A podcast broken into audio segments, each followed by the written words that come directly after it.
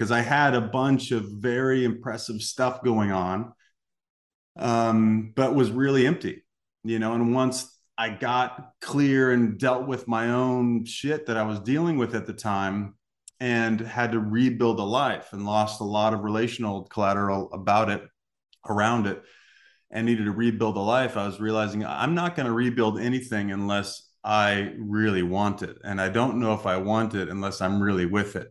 Hmm. So, how do I build the life I want now versus a life that looks good?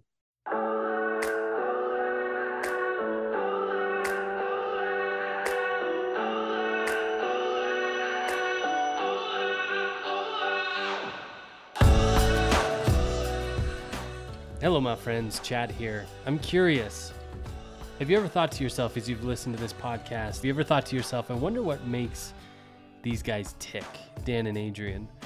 I wonder what their history is that allows them to talk from such experience. And I think we've neglected in our conversations to talk a lot about their background and history. Sure, there's a, there's a story that shows up every once in a while. So I wanted to share with you this interview with Adrian from Kyle Depiesse' podcast, Reaching Beyond. It's such a great interview with Adrian, and Kyle does a brilliant job at bringing all these stories out and these ideas and philosophies that really make Adrian tick. But really quick, before I push play on that podcast episode, I just wanted to check in with you. I know we've been having some episode replays, and we're also posting some interviews from other podcasts. I wanted to just let you know that we're working behind the scenes to really refine the message that we give here on Naked Leadership. We are completely committed to bringing you value every single time we drop an episode on this podcast. So, next month, you can count on all new episodes, brand new conversations around topics and ideas that a lot of you have given to us. We can't wait for this new phase of focus within the work of Naked Leadership, and we're so grateful to have you along for the ride.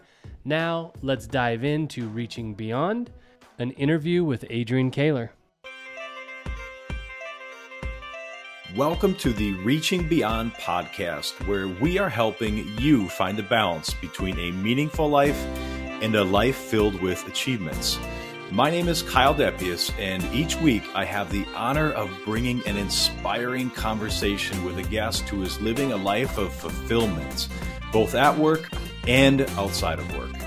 Because we shouldn't have to sacrifice our personal balance sheet for our professional balance sheet. Hey everyone, welcome back to another episode of the Reaching Beyond podcast. My name is Kyle Depiesse and I'm your host, and I have got a fantastic guest for you today. His name is Adrian Koehler. He's a leadership engagement expert and he coaches executives and entrepreneurs in the art and science of personal engagement for themselves, their teams, and clients in order to create new, unprecedented results and experience fulfillment in their work. I love that word fulfillments. He has worked with um, corporations, small to medium sized businesses, all different industries, startups. He's worked with founders, multinational corporations, higher ed, you name it. He's got a very wide and broad range of experience and clients he works with. Now, I have to be 100% honest and transparent with you guys. I get a lot of podcast pitches for leadership coaches to come onto my podcast? And the answer is 99% of the time, no. But Adrian, he's just got you you guys will know soon you'll soon find out why uh, I really wanted to have Adrian on and you know there's a lot of leadership coaches out there and I think that's great uh, I just don't want to have my podcast be flooded with leadership coaches, but I'm having Adrian in, in this conversation because he's phenomenal. You guys are going to be blown away. The topics that we talk about, not limited to, but I think the three that I really wanted to share and highlight with you guys number one, deconstructing the inner framework of a high performer. Number two, and this is really good. This is probably my favorite part, but this is where we talk about Adrian gives tough love, no BS coaching on what to do if you feel stuck and or disconnected from your work. You guys, that is so good. You're probably going to have to pause that section and play it back. Third one, why work life balance is a sham and what to focus on instead. And he gives a great tip for parents there. So if you're parents, if you're a parent, you're really going to enjoy that. So I don't want to delay this any further, but if you're interested in what Adrian's doing, you can grab some of the links that are in the show notes. Follow him personally. Uh, go take a look at the website where where he's working with uh, a team of others and just putting some great stuff out there. He's got a few different events and seminars and conferences coming up for you to get involved in and engaged with and plug into and highly recommend it again find those links in the show notes but without any further delay here is my conversation with Adrian Koehler. All right. Hey, Adrian, welcome to the podcast. How we doing today? Kyle, so good to be here, man. I'm great. It's good. Uh, we were just jamming for about 15 minutes before we hit record, and I felt like we could have just kept going, but we're like, hey, we're here to record a podcast. We, we should probably, probably do a podcast. We should probably do yeah, a podcast. We should probably do a podcast. Well, I'm other people hit... exist. Other people out there exist. Let's consider them. It's yeah. not just you and me and golf and, and all those things, but uh, as much as we like it to be, let's do a couple rapid fires. We'll we'll keep it simple. Yeah. Uh, let's kind of let the guest catch up on on who you are a little bit, and uh, we'll just start with some geography stuff. Where were you born? Where's currently home? I was born in Southern Illinois. Um, grew up in a little town called Salem, Illinois. 7,800 people when everybody's home. You know, parents are both school teachers. I'm the youngest of two boys. It was all baseball and football and basketball and and I, I joke like I grew up in an episode of, of Friday Night Lights. That was like my dad was the guy with the tight bike shorts and the whistle yeah. and all that. And yeah. uh, my mom, you know, led the singing at church, you know. So anyway, pretty idyllic, you know, upbringing, which I dug. And uh, now I live in what most people in that little town would call the God-forsaken city of Los Angeles. But I've been out here for 15 years and love it. I had that uh, image of those coaches and referees and those shorts that are made of like like oh, yeah. pure pure plastic non-breathable oh, yeah. awful oh, stuff yeah. oh i remember those that'll chafe you yeah because we're the same age so I, I we grew up around the same time everything and i get it i played sports too just had a horrible image in, in my mind while you're saying that but hey we're you know we'll, we'll move on from that um okay married kids what's the what's the story married there? Yeah, married. Uh, recently married. Right, married for the second time to an amazing woman named Allie Webb, and um, she's got two kids from her previous marriage, which are 17 and 15. Grant and Kit, they're awesome. And um, then mine from my first marriage, uh, eight and six, named Scout is the boy, and then Charlie. Charlie's the only girl around the house, uh, besides the cat. Um, and we all you know so we live a very a, a, very complex reality where you know at some points Allie and I are just here in this house by ourselves and then some points it's four of us and and then some points it's all six of us and anyway it's a it, life is always on the move over here. But yes married happily and I uh, just got married back in May. So congratulations yeah, we met you... five months before quarantine happened. So okay and we're both pretty type A, let's get something done type. So it's like when quarantine happened, there wasn't like a question, should we figure this out? It's more like, let's figure it out. And so moved in together and then, you know, moved into a different house during quarantine. We realized this isn't going away, away anytime soon, got some more space. And so set up camp here in the heart of, in the heart of LA and we're loving it. Cool. Good. Well, you're a 42 year old with a couple teenagers in the house. I'm a 42 year old with a five year old in the house. So we've, yeah. we've, got, we've got, I could learn a little bit from you, I think, here coming up in the future. Yeah, man. Um, what book are you? Are you obviously, I, I know you're probably a reader, but what's a book that you're maybe you're currently in? And then hit us with a book that you've read recently that you really loved. Yeah, well, the one I just we just got back. Uh, a dear friend of mine invited us to go see the Rolling Stones in Stockholm, because one of his best friends is the body man for Mick Jagger. So um, that was fun. Yeah. Um, and in the airport, I'm like a sucker for a, you, you, read me right. I'm a sucker for a book for a bookstore. Yeah. Anytime we walk by a bookstore, Allie tries to distract me because I'm going to go spend a lot of money in there.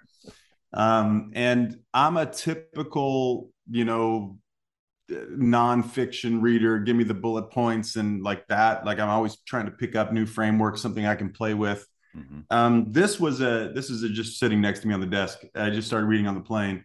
It's called Animal Joy. It's interesting.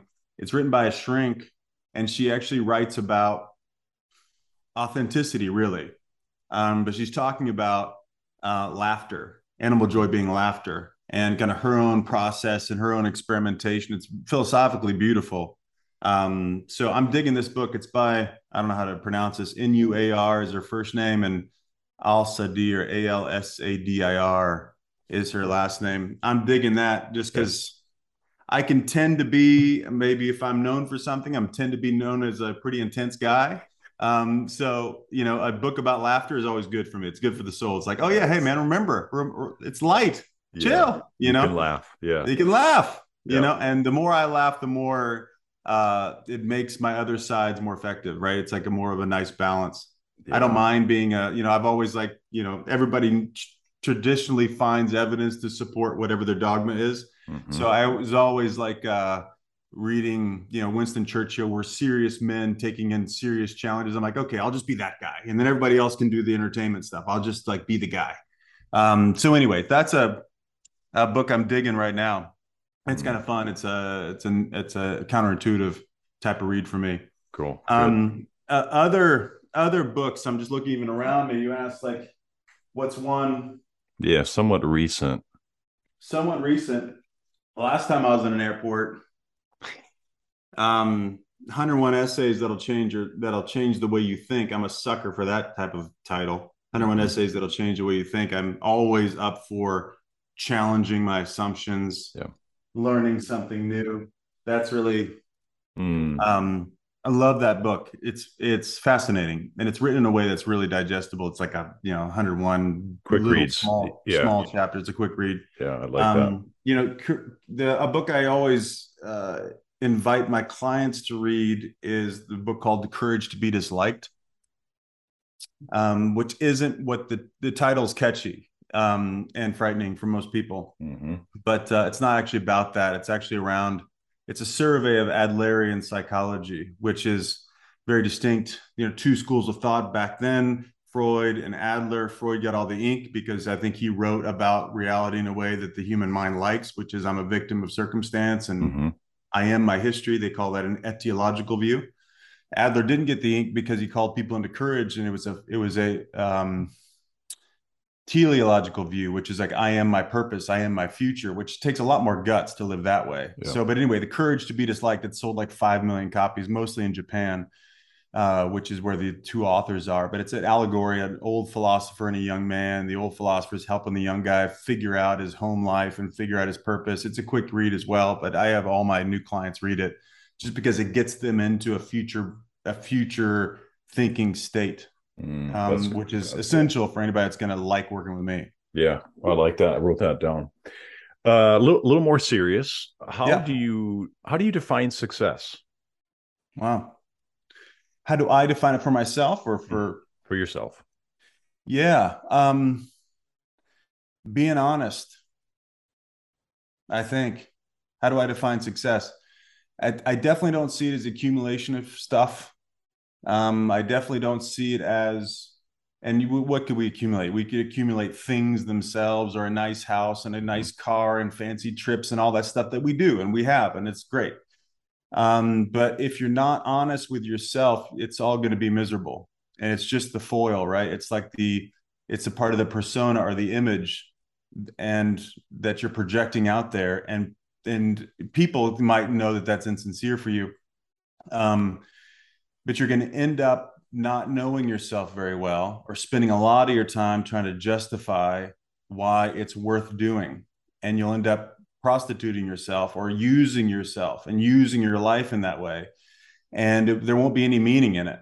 And, and, and so if you do what on the other side is success is being clear about who I am and what I'm committed to and what I want and that could be a that could be objects that could be a number in the bank that could be those things. It's also we know we know it's not mystery anymore. All their research now about 95 year olds that are dying and they re, they talk to them it's relational connections. That's what matters. It's it's what kind of difference they made in the life of somebody else. That's what matters. So if i'm honest with myself then i'm probably going to throttle back from what culture asks me begs me, incentivizes me to go pursue, which is more superficial, yep. short term wins, and do the longer term legacy move, which mm-hmm. is much more working on myself, becoming the man I want to be, the guy that I like when I'm looking in the mirror.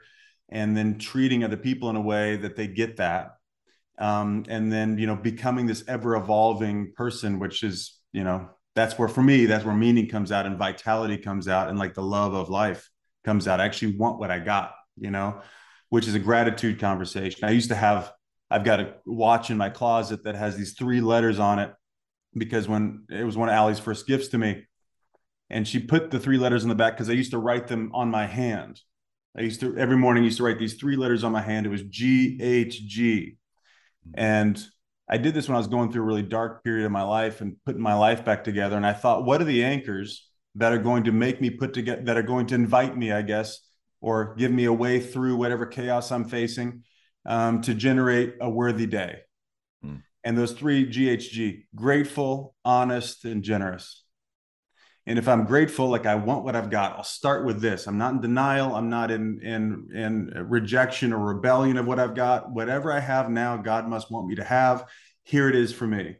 And I'm grateful for it. And I can actually see it in a way that's like, wow, I can cherish something. If I'm not grateful, I definitely won't cherish. And everybody, everybody wants to be cherished. And if I cherish something, I'm going to treat it with respect, all that. I'm honest like that, like dealing with like honest with other people, but really honest with ourselves. Like most folks are pretty honest with others. We could talk about that for five hours if that's true or not, mm-hmm. but pretty honest with others. But how much do we often give up on our own calling, our own commitments? You know, what we really need. Mm-hmm. Um, you know, especially those that are kind of others centered, like myself, like yourself. We can mm-hmm. play the martyr really easily. I did it for a decade of my life. Um, and justify all that, but it's like I'm not really there because I'm trying to play a role in life and then just generous i mean generous people everybody wants to be around and if i if i let loose of all the things i hold sacred actually they come back to me in a multitude so anyway I've, I, I just have written down more questions that just from you talking. it's like, shoot, Adrian, I got so many questions.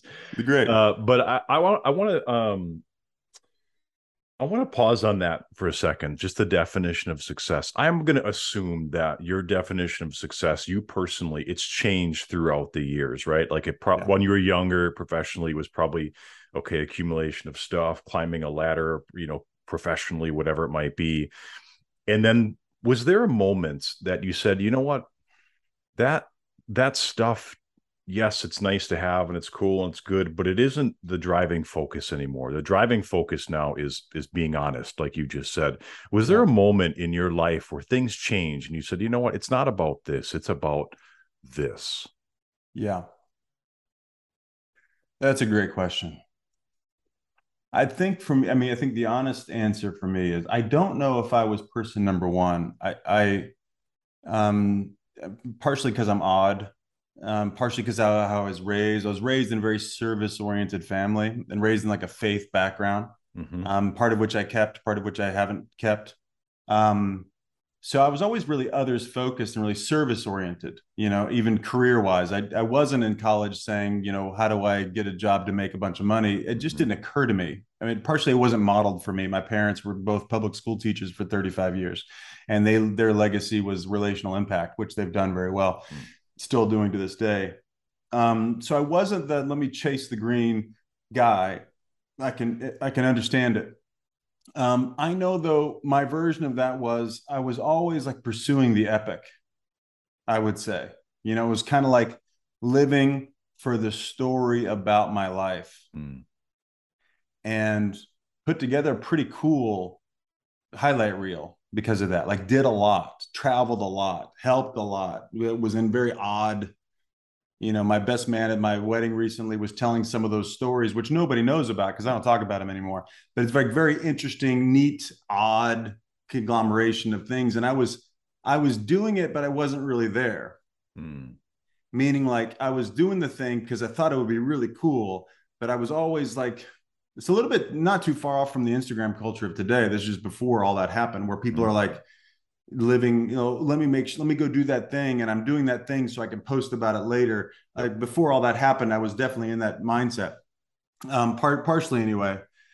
Um, what shifted for me, um, and what it continually like shifts for me, because I can even still get lost in it, is really being this will sound cliche um, the way that i say it but i'll say it because it's common vernacular and culture like really being present um, that shifted for me when did it shift for me when all when things fell apart when the previous construct when the house of cards fell yep. down right because yep. i had a bunch of very impressive stuff going on um, but was really empty you know and once I got clear and dealt with my own shit that I was dealing with at the time and had to rebuild a life and lost a lot of relational collateral about it, around it, and needed to rebuild a life. I was realizing I'm not going to rebuild anything unless I really want it. And I don't know if I want it unless I'm really with it.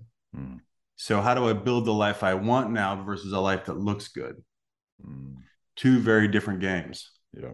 Um, and I was very well acquainted with despair. I mean, when you have um, very impressive stories about things, but not enlivening experience, it feels like despair because people think it's awesome, but you actually weren't there for it and you didn't have it and it can't stay. So you're kind of chasing these highs, yep. and that ends up hitting us like despair. It's why it's why we know now social media is actually bad for our soul because it trains us to be dopamine, you know, um, addicts. Mm-hmm. And so we're always searching for the next high. If I can sit and with my daughter while she shows me what she's been watching on YouTube and love it and love her in it, and it's you know, of all the things to spend my time doing, I could do a bunch of other stuff, but I could actually, enjoy this moment and not be all driven and neurotic and trying to put together a day and blah blah blah trying to do 15 things in 10 slots like i can easily do. I can slow down and really appreciate what's here um then i've actually got a life. So anyway that's the, the moment was about six years ago when i started like rebuilding a life and asking myself some of these deeper questions and running a bunch of experiments on how to do that um, that's when it really shifted for me. So loss. I mean, the the, yeah. the short answer to that really long answer is yeah. extreme loss woke me up to what I really wanted. Would you say that's true for a lot of the clients that you because you're in the space of coaching the space of leadership you a lot yeah. of high executive uh, executives high performing driven people is that a common thread that you see that there there becomes this point in their life personally or professionally I'm going to assume personally, but I could be mm-hmm. wrong, where they kind of hit almost a wall, or maybe it's a rock bottom, or something significant happens where they start to go on this process of questioning and exploration and discovery, and it leads them into this whole different path. Is that is that is loss? I guess the your short answer is that common among what you see on your clients as well. Yes, it, it can be right where like everything's working in the in the business side of things, but they're you know they lose a they lose a spouse, they lose a kid, um, or you know kid goes sideways or like that. Sometimes that does the trick for them. Um, routinely, it doesn't because we're human beings and we'd rather be right than yeah. you know yeah. uh, that's the brain just doing what it does. Um, it also, though, it happens where with a lot of clients where they've been pursuing something for a long time and it's really become a part of their identity like you know they they they're ramping up they scale they sell the company and then after that you know it's like after you win the super bowl the hardest day for football player is that monday mm-hmm. like who like because it's identity crisis no, like who am i now yeah. who, like i don't know who i am i was this guy with that with that brand next to me and now i'm just a guy and i haven't thought about i haven't built a whole 360 degree view of my life so it's just been aimed at one thing. And now that one thing, even though it's successful and I got a lot of money in the bank, successful, I don't know who I am anymore, which is, I think, really thrilling. Most of them not very thrilling, um, but understandably so. So, I mean, and even my wife has been through that. You know, she built a business and sold it, and like, who am I now?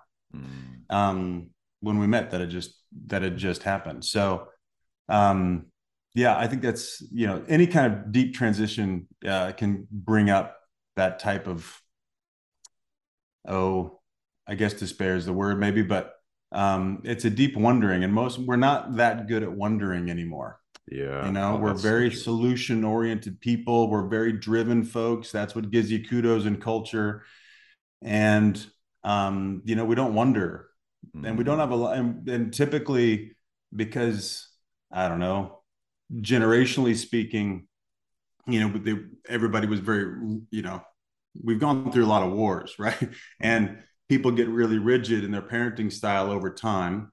And I could walk through this in, in some deeper detail, but you know, we haven't, especially speaking to men that are listening to a lot of this, we get championed for our achievements mm. and and don't really definitely not modeled or told how to deal with our internal life. So um to our detriment. Um, and I can tell stories about how that's so. Um, but because people don't aren't generating and dealing with their internal life, they just end up dealing with the external few layers. And whenever anything fails, most of us, or at least, are in some kind of guilt conversation, but it goes beyond that because we haven't dealt with and nobody showed us how to differentiate between me and my performance. So we wear it like shame. Mm-hmm. So, you know, like something's wrong with me instead of I did something that didn't work. That's a pretty, those are two universes. I did yeah. something that didn't work, or I'm a piece of shit. Those are two very different worlds. Most of us default to the I'm a piece of shit conversation, or you're a piece of shit. Something's wrong with you or the situation, but something's wrong instead of, oh, there's something to be learned here. I wonder what's going on here for me. And beneath the surface, you're saying beneath the surface. That's right. Yeah. There's, there's some, I'm in, like, I wonder what's really going on here and what's to be learned and how can I integrate this instead of, you know label it in some kind of psychological assessment and then keep it if i like it reject it if i don't. You know we're not really we're coming into hopefully now this generation of men hopefully we're doing a much better job at integrating these things and it'll show up in our parenting and then we've got the next generation that will be better at it than we are. Yeah. Which i want it to be. You know yeah. it's like yeah. talking with my kids about my own struggles is going to be a joy of mine. Only because shit i wish i had it yeah. You know? Yeah. Yeah. So um I guess back to the point is um as as people deal with this high performance shows up like pressure and I am what I do instead of I am what I am. You know, mm, that kind of that's like that's I, good. Like, like I am, yeah. period. Like yeah. I am is enough. What I'm committed to is enough. And if I'm committed, some great stuff's going to happen. Most mm people don't think about it that way. They think I am what I do or I am what I have.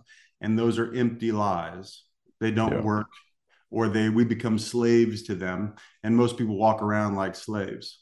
Like they have to do this or they don't really exist. They wouldn't say it that extremely, but that's really how they feel. Yeah. Like, like my identity is contingent upon what I'm doing and what I accumulate. Let's dig into this a little bit more. This is a fascinating topic. So you you deal with your work is uh, with a lot of high performing individuals, yeah, founders, uh, just doing some some really impressive things. Maybe some things that most people might think would be scary. Uh, maybe yeah. dealing with with failure, uh, like you had just mentioned.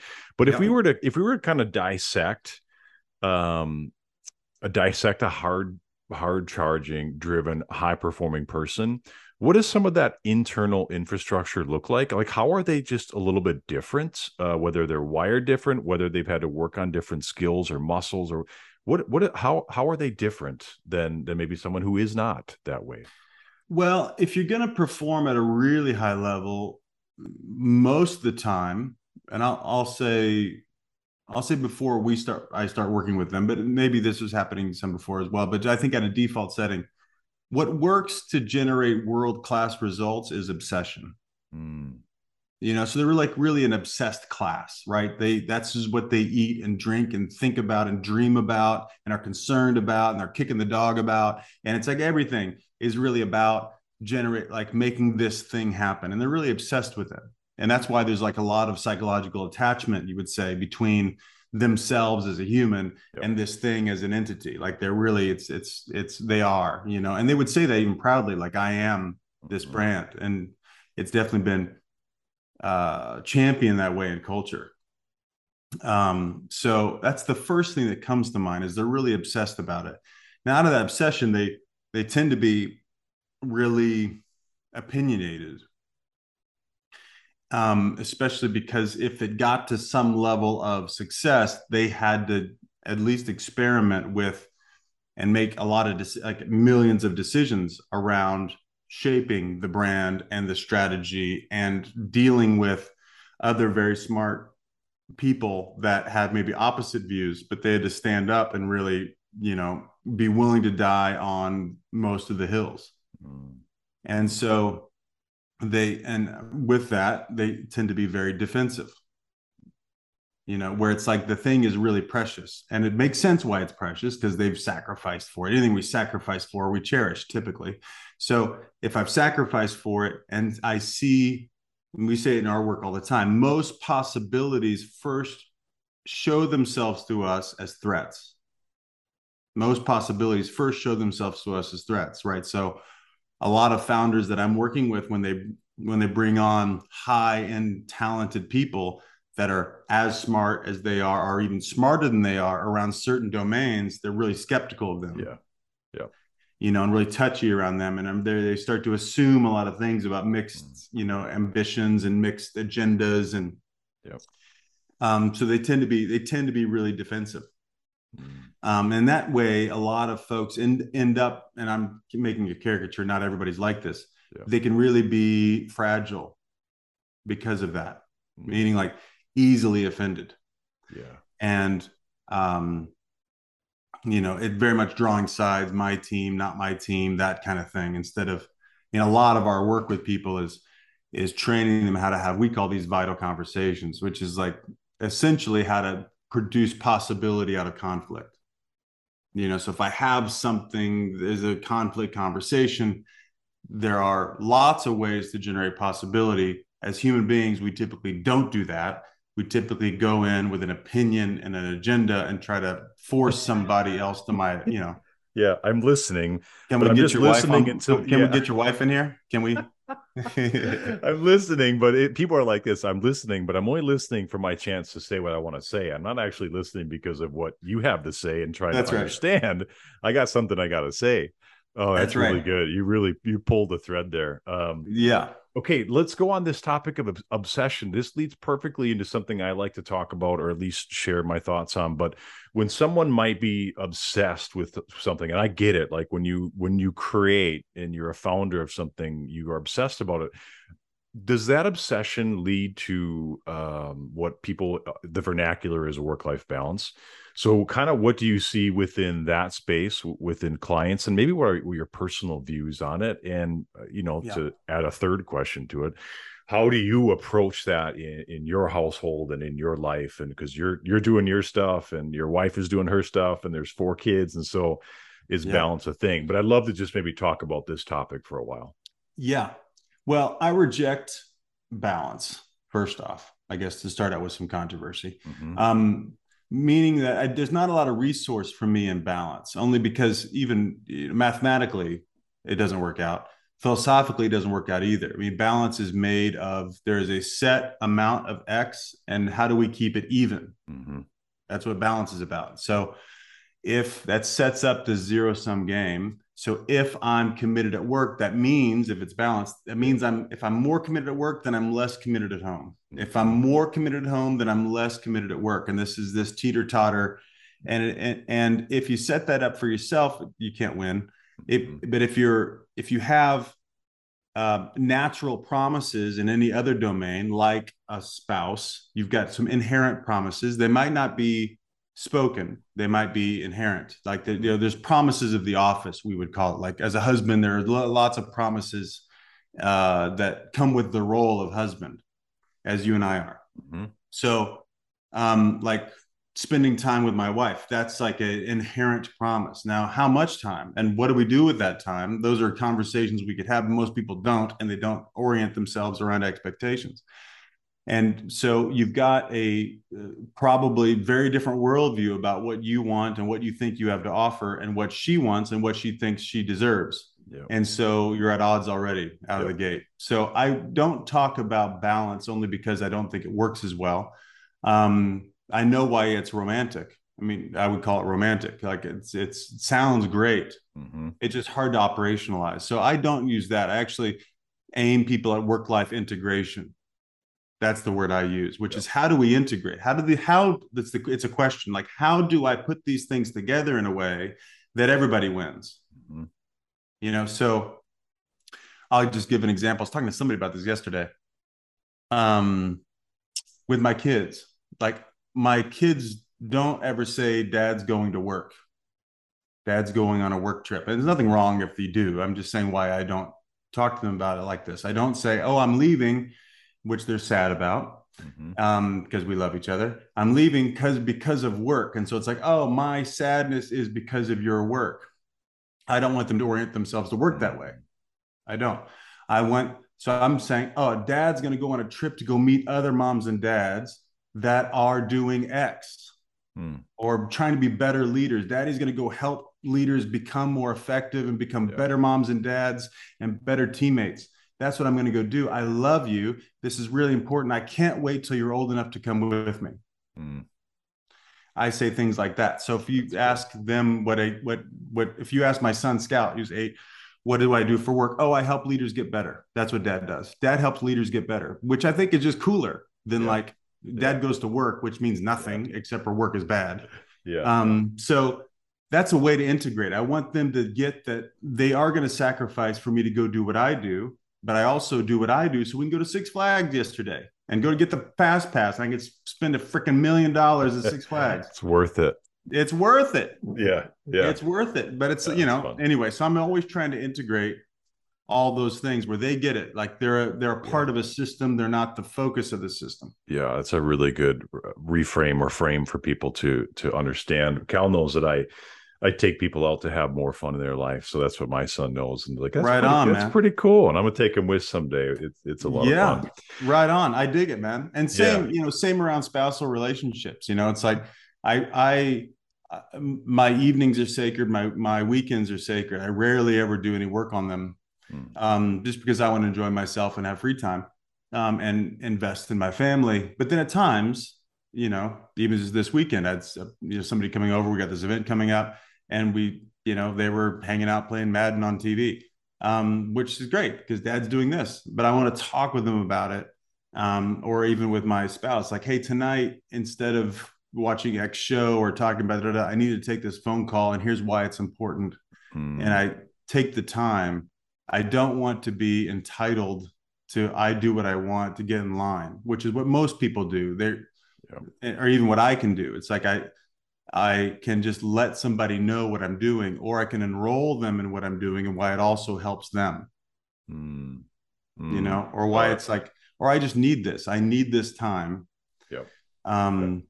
you know, and make asks. It's just it's it's more vulnerable to have the real conversation. Integration takes more conversation yeah. than kind of this semi disappointed balance game. Yeah.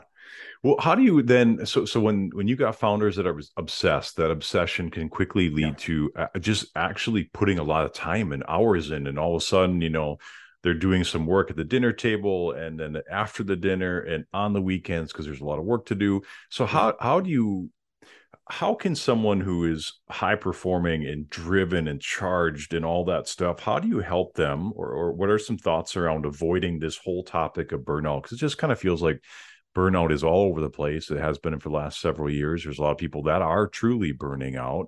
Yep. And I would imagine if you looked at different types of people, founders could be a danger for that because of this obsession, which this typically leads to a lot of physical work hours. Yeah. So what are some thoughts around around maybe healthy obsession with work? Yeah. Well, the image that comes to mind, and I'm connecting also this conversation to the previous one. Yep um, just because you're talking about like like working at the at the dinner table. Yep.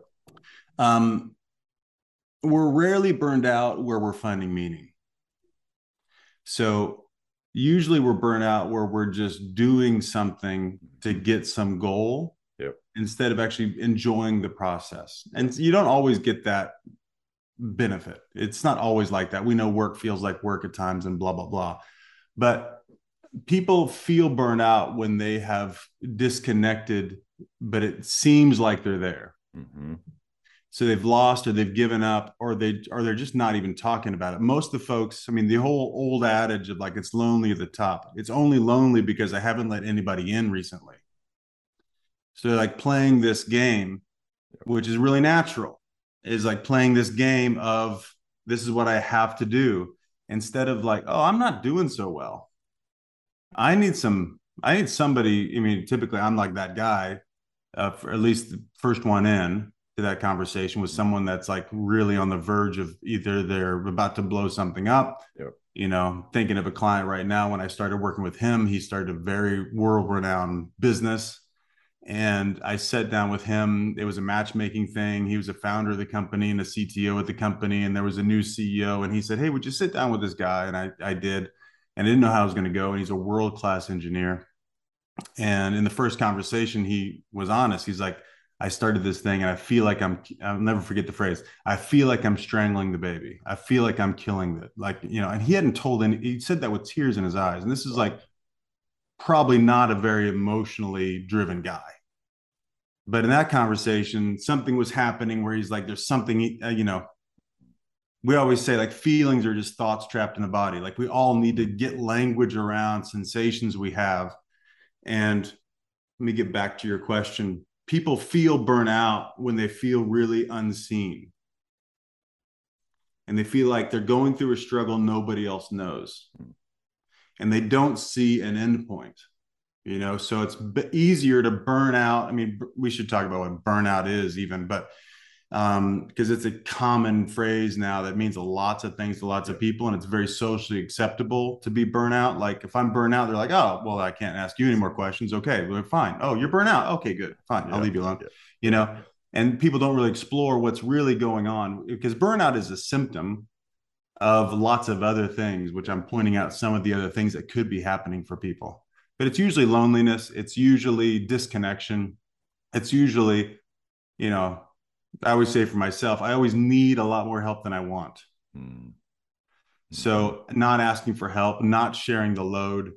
most every leader I start with, they're doing they're doing 10 times the amount of things that they actually should be doing. They just haven't built trust with their team, which takes a lot more vulnerability and a lot more communication. Yeah. They quote unquote never have the time to do it. Yep. Um, so there's lots of th- symptoms of things. If they wanted to, I mean, I think burnout's a strategy. Like if you know, if I, if it's there's a socially acceptable eject button, burnout is now that one, right? Because yeah. I can just say I'm burnout, and they're like, "Oh yeah, I read about that in the New York Times. I get it. Okay, see ya." You know, instead of like really right up there with self care. Hey, right up there with self care. Self care. Oh yeah, yeah self care. Don't get me started. Don't get me started on self care. Anyway, I want people to be healthy and I want them to be honest. Yes. I just don't want them to be not manipulation. Don't manipulate it. You know, that's yeah, it. Just don't be like, don't be like selfish and avoidant, which is yes. typically what self care is. I need to go, I need to go away and go on a mountain and go figure out. No, you know the answer right now, man. Yeah. Like, you know, quit faking it. Like you yeah. just know the answer and you just, you're scared. I get it. You're just, uh, Yep. Uh, bleep. There's a word I would use right there. You're just scared. You know, you're just a coward. Welcome to the club, man. We all are. Yeah. Let's get over it. You know, you you know, you feel like a fraud. Well, you are one. Me too. Yeah, same. That's um, just deal. Let's talk about the disconnection because I think we might um I want to talk to I know some listeners probably feel this disconnection from work, yeah. right? Maybe there's no heart there. There's no there's no alignment. It's just not something's not right, but they've been doing it for I don't know, 8, 10, 15 years and they're at their this point in their life i hit this as well. It's you hit it a couple times where you you came upon this point and you pivoted and, and based yeah. on what you had said earlier the pivots were hard. It wasn't like a, a natural linear progression through your professional career. It was a bit of a uh, a squiggly line. But let's yeah. talk to someone who has that disconnection and is not connecting with their work and they're stuck they don't know what to do. Yeah. what, would, what would be the first thing that that person could could try and do to, to maybe help them start this next chapter in their life this pivot this 2.0 or 3.0 for that matter? Yeah. Yeah. Well i'll just think about a call i had with a guy yesterday. He's a what is he the global head of brand partnerships at a very well known fortune 10 company Mm-hmm. And on a conversation, I had never met him before. he was referred to by an old client of mine that works at a different company. Um, and you know, he came on with me and like telling me, I could tell he was telling me the same story he'd told a million people. Yeah. Yeah. So I sometimes I didn't say this to him yesterday, but I'm like, are you tired of that story yet? That's what I sometimes say to people, which is like, you know, entertaining at least. We'll see where they go. Um, but it's also true. It's like, you know, play the record, man, about how hard your life is. Like I get it. You, yeah. you know, you've got to you know, whatever. So let me let me stay on your question. How do you so what's going on for people? Um when they need to pivot and they feel a lack of purpose so they yeah, feel like no you know it's like yeah. golden handcuffs potentially yes um or a lot of their identity was xyz and they can't imagine if they pivoted and what people would think. I mean most most people aren't that aren't willing to get really acquainted with what's at stake that they're actually scared of. So they're scared of like leaving the thing but and that's the easy one to talk about. But really you know they're usually scared of failure which is natural. It's like built into us you know the human brain number one priority is survival. Mm-hmm. and especially if you're responsible for a bunch of people like a family um, or a team or whatever like you know it's good to be cautious and thoughtful you know analyzing all the potential pitfalls. Mm-hmm. that's called wisdom. Um, but most people are just they don't believe in themselves anymore mostly because they've lied to themselves for a good while Mm. You know, most confidence comes out of telling myself the truth. Like if I'm telling myself the truth, I actually am confident. If I'm haven't told myself the truth and have been justifying some kind of other existence, then I actually I might look confident or be articulate or act, you know, have some swagger, but that's not real confidence. I mean, confidence comes when people are willing to put all their chips on the table. Mm-hmm. That's how we know if you're actually confident that I've got what it takes to make this work if it works and make this work if it doesn't work. I'm I'm the secret sauce, not my circumstances. Which is a you could talk about that for an hour and a half. What does it mean yeah. if I'm the secret sauce and not my circumstances? But yeah. anyway, we'll stay on point. Yeah. The you know most anyway most people aren't aware of like really what they're what they're um conflicted about like in that conversation yesterday, the guy was telling me what he wanted. Um, well, he wasn't telling me what he wanted. He told me about how complex and titillating his circumstances are. And I was just asking him, so what do you really want, man? What do you want? And he didn't really know. And that's normal, meaning like confusion is a very safe strategy. Mm. You know, and most people like, I don't know. I don't know is code for I'd rather not know. Yeah because you know we never really know. Even if we think we know we've just got a projection that feels right. Because the future is always an imagined state anyway. We don't know anything. We don't know what's going to happen 15 minutes from now but we haven't you know i imagine you know we're going to be doing whatever we're going to be doing this afternoon and that's going to work out for us and okay good i can keep hanging out in this conversation.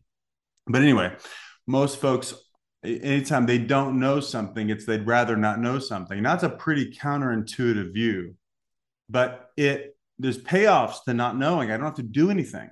I'm not mm-hmm. at stake if I don't know. If I know it's something, it's yeah, safe. that's right. It's yeah. safe.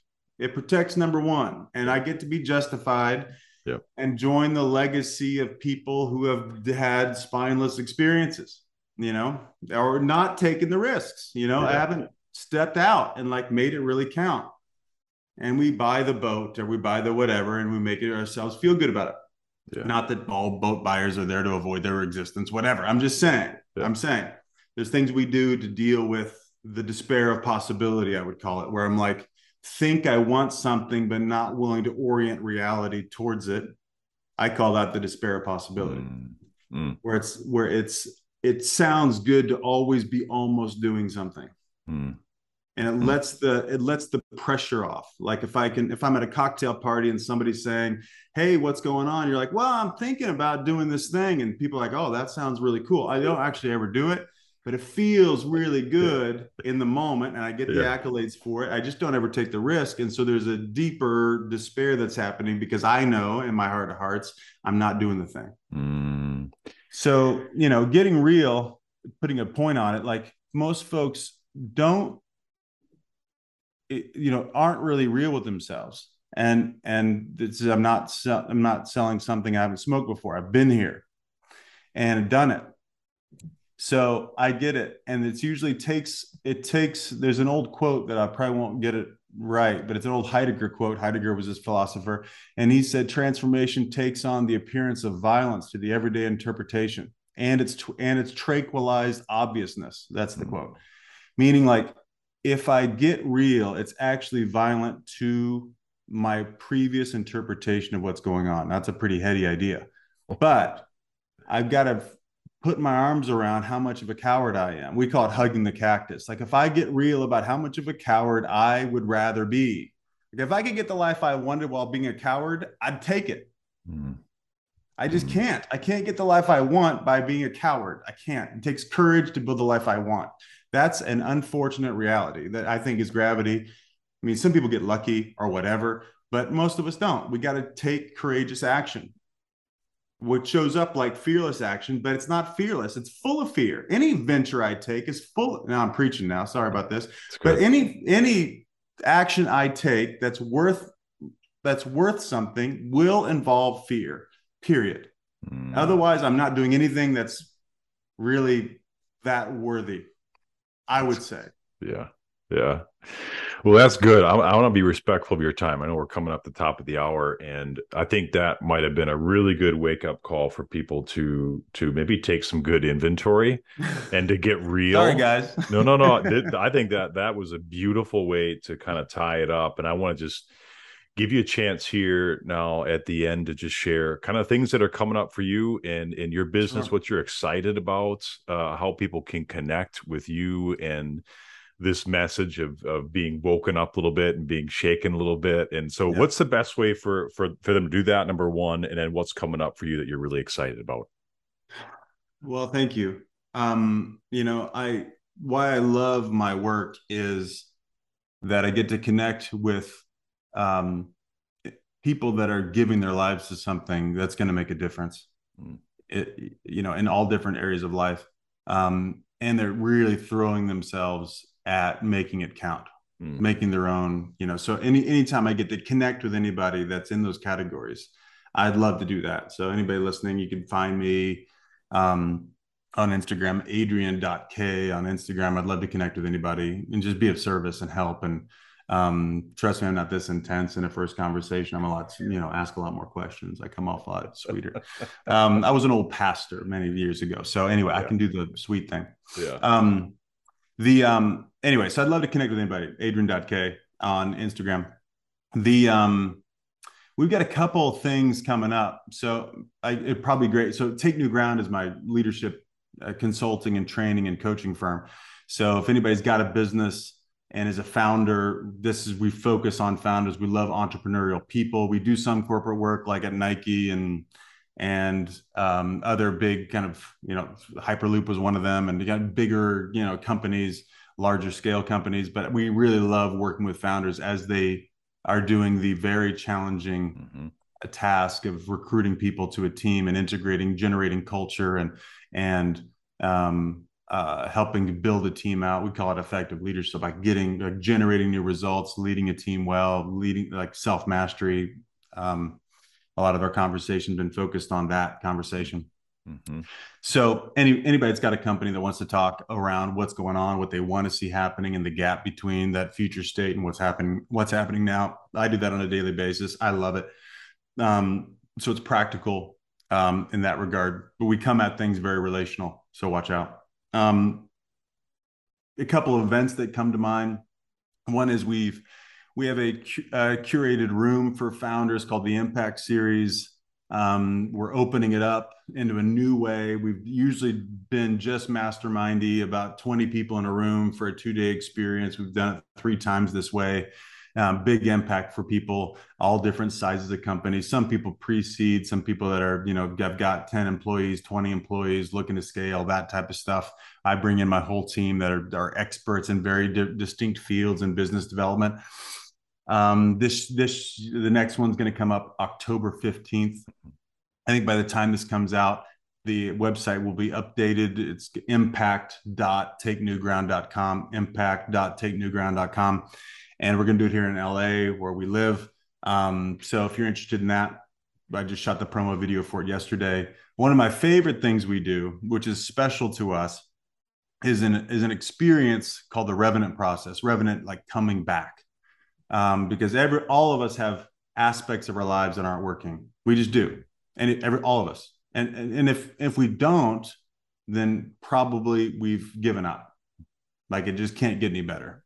It's fair to um, say. We, you know, we've just got resignation around it. Mm-hmm. So any place that you're resigned, that just means you haven't yet, you know, rejuvenated that part of your life. So um, what do you do? So we pull together a, a group, usually around 30, 35 leaders in a room. It's a four day experience. I call it the boot camp for the soul because it's a pretty deep room. Um, it's very experiential. It's not like me lecturing all day long. That would be boring even to myself. It's very exercise based. It's not historical, it's not therapy, but people say it's like 10 years of therapy in a weekend. Mm-hmm. So it's all future based. And how do I actually how do I actually live with integrity now? Hmm. Which is a pretty big idea. And which is like, how do I have my word? Live my word. Like the whole like what is success being honest? Like so you're going to get a lot of feedback in that room, which is frightening for most people. And if hmm. it's frightening to you, then your life is small as about as big as you're willing to get feedback about. Mm. So if you want to learn how to like be in community with others, you better, you know, be willing to be seen and be vulnerable about it. Yeah. So it's a powerful room, and it's uh, it's me and my one of my business partners that co-lead it. His name is Dan Tacchini. Dan's been doing this for 40 years. He's probably the best in the world at this. Cool. Um, he says there's one other guy that's better than him, the guy that mentored him, but I doubt it. Um, anyway, so come, uh, that's the Revenant process. That's going to be in LA first weekend in November. That website is wearerevenant.com, like the movie. Wearerevenant.com. So if you're interested in that, come check it out. Uh, we keep it really affordable just to just so people don't continue to blame money for anything. It's only like a couple grand, uh, mm-hmm. uh, which is a steal. Um, but whenever we've whenever we've surveyed, we did a survey a few years ago of people and their experience, we asked them where it ranked in their life, and and 92% of those that came put in the top three experiences of their life. That's cool. So yeah. there it is. That's um, so come okay. and we'll talk to you about it, see if it's the right fit for you and all that kind of stuff. This isn't a sales pitch, but it is an invitation because sure. I sure. it, it, changed. I went I went through it 15 years ago and it opened up fresh conversations for me. Um, cool. so anyway, so okay. thanks for asking, man. Yeah, I'll put all those links in the show notes so that the the listener can just grab a one click and go. Last question. It's a fun one. It's a it's a complete curveball. I think you're going to appreciate it though. That's great. If you had to give a TED talk on ah. something that you're not very well known for, what would you like to talk about? Wow, TED talk of something that's true for me, mm-hmm. that I'm good at, or blah blah blah that I'm not really well known well for. known for. Yep. That is a curveball. Um, wow. Wow. Yeah. Well, I just found myself saying wow twice. So maybe I would do a TED talk about wonder. I said it earlier. I like that. Wouldn't that be fun? Wonder? It's like why why our lives suck is because we've given up on awe. Ah, that's so good. That is, hey, that is one of the better ones I have ever heard. Wonder and awe. That is, hey, off the top of the mind, just the curveball. That's really good. I Thanks, man. I, am pretty I, competitive. So when you say it's like one of the best you've heard, I appreciate that, man. It's, I thank you, thank you. Yeah, well, we'll um, see you on the golf course. I think Some, we're gonna put something together and get you I, golfing. So we'll I see. hope so, man. And you know, can I say one more thing? Yeah, just yeah. just as a free resource for people. Yeah, we've got a podcast as well. Mm-hmm. Just if you want to get connected to how we approach business and life and all that mm-hmm. kind of stuff. It's called the Naked Leadership Podcast. I want to make sure people hear about it. Just you know, if they listen to this all the way through and didn't turn me off early, um, you know, check out the Naked Leadership Podcast. It is what the name is. We talk cool. about the real shit straight up, you know, and if if if leaders get real, the world gets better. Oh, so that's, that's really good. Hey, Adrian, I've really appreciated this conversation. I've enjoyed it. I got a couple pages of notes myself, so thanks for taking the time. It's been great to get to know you. We've got a, a dear mutual friend. So yeah. this, this, has been fun to connect. So I appreciate awesome. you. Thank you so much. Kyle, love your presence, man. Love your service to folks. All right, my friends, if you enjoyed this episode and Kyle's way of being, please go to Reaching Beyond an Apple podcast. Leave him a five star rating and a glowing review. Keep listening to his podcast. He has high achievers. People are up to big things every single week. I just think what he's doing is amazing. So I would love for you to go over there and just let him know what a good job you thought he did on this interview.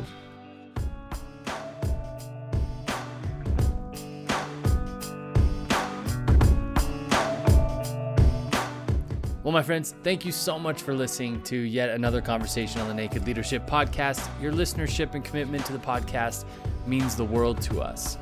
If this podcast or these conversations has helped or inspired you in any way, would you mind going to Apple Podcasts and leaving a five star rating and a glowing review? This helps us grow the movement and reach more leaders and teams. Finally, the greatest compliment that you can give us is sharing the podcast with your teams and the other leaders in your life. Until next week, bye bye, everybody.